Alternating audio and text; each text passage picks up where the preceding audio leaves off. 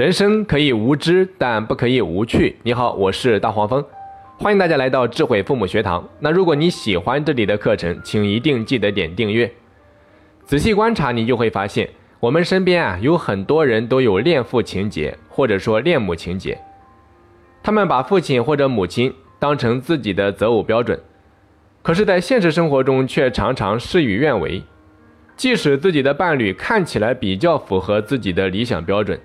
但相处久了也会发现，伴侣永远成不了父亲或者母亲，因为他们毕竟不是同一个人嘛，也不可能像父亲或者母亲那样爱自己。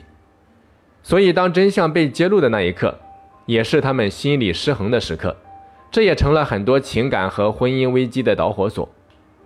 那恋父情节和恋母情节到底是如何形成的呢？其实啊，恋母情节又被称为是俄狄浦斯情节。是精神分析学的术语。精神分析学的创始人弗洛伊德认为啊，儿童在性发展的对象选择时期，开始向外界寻求性对象。对于幼儿，这个对象首先是双亲。男孩以母亲为选择对象，而女孩常以父亲为选择对象。小孩做出选择，一方面是由于自身的性本能。同时啊，也是由于双亲的刺激加强了这种倾向，也就是由于母亲啊偏爱儿子和父亲偏爱女儿促成的。在这种情况下呀，男孩早就对母亲发生了一种特殊的柔情，视母亲为自己的所有物，而把父亲啊看成是争得此所有物的敌人，并想取代父亲在父母关系中的地位。那同理。女孩也以为啊，母亲干扰了自己对父亲的柔情，侵占了他应占有的地位，所以啊，这个时期的儿童活在三角人际关系的结构中，也即是自己、妈妈、爸爸，伴随冲突矛盾的情绪。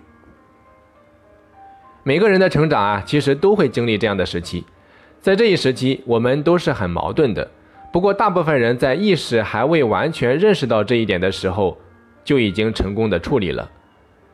如果一个男孩开始记恨父亲，想拥有母亲的时候啊，就会表现出对父亲的敌视。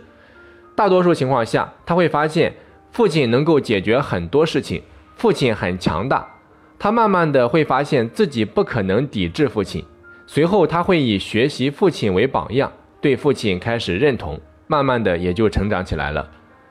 在这个转变的过程中啊，由于家庭情况的不同，转变程度就会不一样。父母亲在家中的地位、角色会影响到孩子的成长。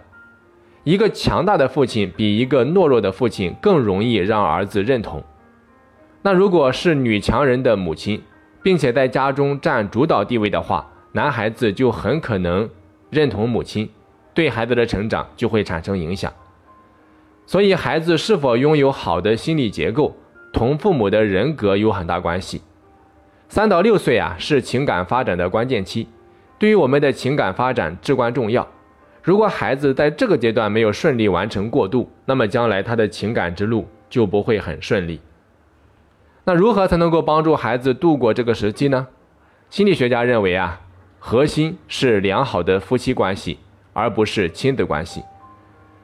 父母要做到让孩子懂得父母爱他，他只需要做个快乐的孩子，安心的享受父母的爱就可以了。那如果一个母亲让儿子感觉到小家伙是最重要的，比爸爸在妈妈的心中重要，这个时候就很麻烦。在现实生活中，我们经常会听到儿子亲妈妈，女儿亲爸爸，更可怕的是，我们还把这种情况啊看作是小小的幸福。爸爸故意装着不喜欢妈妈，更喜欢女儿；妈妈装着不喜欢爸爸，更喜欢儿子，让小孩不断的证实自己想的是没错的，于是就变本加厉的讨好亲近异性的父母，这让那些当父母的人啊，更是从心理上得到极大的安慰，回应给孩子百般呵护。那我们是那个小孩吗？如果是那个小孩，就必须了解一件事情。也许你嫁的老公有你爸爸的影子，但他毕竟不是你的爸爸，所以他不会像爸爸那样对待你。如果你潜意识里面希望他是你的爸爸，这样的婚姻就很难幸福。如果你娶的老婆啊有妈妈的影子，但她毕竟不是你的妈妈，所以她也不会像妈妈那样爱你和对待你。如果你潜意识中希望她是你的妈妈，这样的婚姻也许值得思考。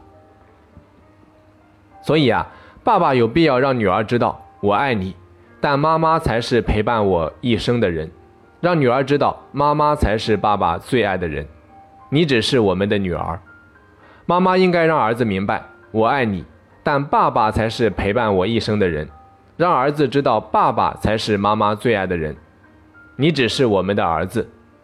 因此，良好的夫妻关系啊，是孩子情感发展的关键。父母一定要高度重视。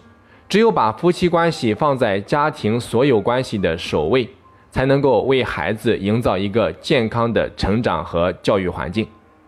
好的，本期课程啊，我们就讲到这里。那如果我们的课程确实能够给到你一些帮助，也欢迎你为我们的节目点赞助。你的赞助就是大黄蜂持续努力的动力。我是大黄蜂，我们下期再见。